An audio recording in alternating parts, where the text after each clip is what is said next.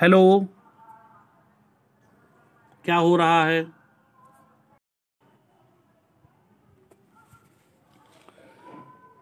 सिंह की दहाड़ में आपका स्वागत है दोस्तों।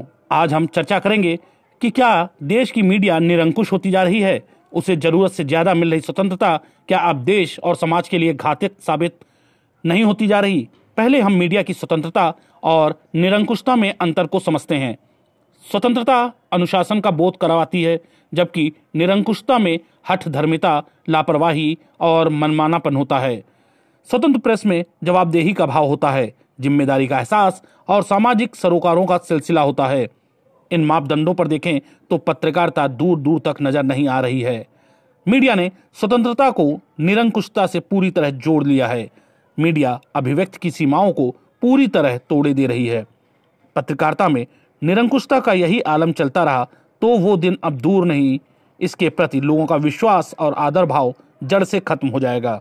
आइए गैर ज़िम्मेदारी मीडिया की कुछ खबरों को देखते हैं। कुछ दिनों पहले खबर आई कि युद्ध की स्थिति में भारत के पास 10 दिन का भी गोला बारूद नहीं है। फिर खबर आई कि सेना में जवानों की भारी कमी है। ठीक है, ये दोनों खबरें संसद में दी गईं। लेकिन सवाल ये है कि इतनी संवेदनशील जानकारी को मीडिया में प्रसारित क्यों होने दिया गया? क्या इन खबरों को चीन और पाकिस्तान ने नहीं देखा होगा? क्या इसके प्रसारण से देश की सुरक्षा को खतरा नहीं है? वो भी तब जब हम इसके भुक्त भोगी रह चुके हैं। आपको याद होगा, जब मुंबई पर आतंकवादी हमला हुआ था तो पाकिस्तान में बैठे उनके आका भारतीय टीवी चैनलों को देखकर आतंकवादियों को सुरक्षा बलों की एक एक लोकेशन बता रहे थे। साथ ही इन खबरों को देखकर नई नई रणनीति भी तय करते जा रहे थे। सरकार ने इससे सबक लेते हुए कानून बनाया कि जब आतंकवादी हमला होगा तो लाइव कवरेज में लोकेशन नहीं दिखाई जाएगी और ना ही बताई जाएगी। लेकिन मीडिया की निरंकुशता का अद्भुत उदाहरण देखिए। पठानकोट एयर बेस पर हमला हुआ तो एक चैनल बाकायदा ये बता रहा था कि जहाज़ इस तरफ़ खड़े हैं, मुख्य द्वार से। ये अच्छा हुआ, आतंकवादी इस द्वार से राइट हैंड पर नहीं मुड़े, वरना एयरबेस में बड़ा नुकसान होता। हैरत की बात यह है, ये लाइव उस वक्त दिखा रहे थे जब आतंकवादी एयरबेस के अंदर ज़िंदा मौजूद थे। सरकार ने इस चैनल को एक दिन के लिए ऑफ़ एयर करने की सजा दी, लेकिन मीडिया ने प्रेस की आज़ादी को लेकर ऐसा तांडव किया कि सरकार को बैकफुट पर जाना पड़ा। हाल ही में आप देख ही रहे होंगे कि किस तरह लेह लद्दाख में हमारे सैनिक कहाँ कहाँ हैं, कितने दिन का राशन उपलब्ध है क्या क्या कमियाँ हैं, जमकर खबरें चलाते हैं। इससे देश की आंतरिक सुरक्षा पर क्या असर पड़ेगा, इससे इनका कोई सरोकार नहीं। सैकड़ों स्टिंग हज़ारों खुलासे, केस का पूरा सच ला देने वाली एक एक दिन में कई कई ब्रेकिंग न्यूज़, ये पत्रकारिता इतिहास में दर्ज होंगी। एक पत्रकार को पेशे में आते ही पाँच डब्लू और एक एच खोजना सिखाया जाता है। सुशांत केस को ही देखिए। इसमें हज़ारों डब्लू और सैकड़ों एच खोज लिए गए। इस केस में किसी ने दो, किसी ने पाँच, किसी ने बारह संवाददाता तैनात किए। सबकी टीमों को जोड़ दें तो देश में किसी केस के लिए गठित यह अब तक की सबसे बड़ी जाँच टीम है। सीबीआई तो अभी तक नहीं पता लगा पाई, लेकिन ये कातिल का पता लगा चुकी हैं। सबसे बड़ा काम तो इनकी फॉरेंसिक टीम माफ़ कीजिएगा रिपोर्टिंग टीम ने क्राइम सीन रिक्रिएट करने में किया कि फांसी कैसे लगाएँ तो प्राण हंड्रेड परसेंट जाने की गारंटी है। ऐसी शानदार रिपोर्टिंग की कि बच्चे बच्चे को समझा दिया, फांसी लगाने का सही तरीका क्या है। बाथ टब में माइक ले जाकर टब के किनारे वाइन सजाकर कुछ अरसे पहले श्रीदेवी की मौत का तरीका भी ये समझा चुके हैं। स्वर्ग की सीढ़ी भूत प्रेत औघड़ों की दुनिया, चीनी तानाशाह, भिखारी इमरान तो गंभीर पत्रकारिता के बड़े उदाहरण हैं। मीडिया सामाजिक ताने बाने की भी परवाह नहीं कर रही। हम लगातार देखते चले आ रहे हैं कि इनकी एक तरफा रिपोर्टिंग को खबरों के चयन का अधिकार सिर्फ़ दलित और एक खास मजहबी रहा है। उसके साथ अपराध हुआ भी है या नहीं, बस जो आरोपित हैं, फांसी चढ़ा दो। कोर्ट, जाँच एजेंसी के कोई मायने नहीं।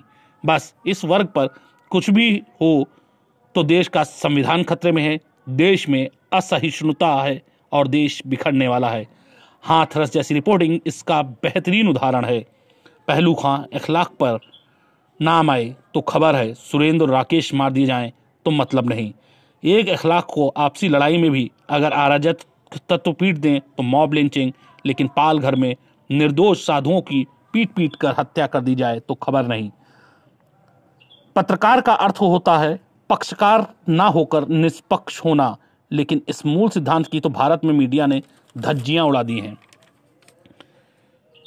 कहीं ना कहीं इसके लिए दोषी वामपंथी तथाकथित बुद्धिजीवी पत्रकार भी हैं, जो पहले भी मीडिया संस्थानों में बड़े बड़े पदों पर थे, अब थोड़ी कमी आई है, लेकिन फिर भी अभी तादाद काफ़ी ज़्यादा है।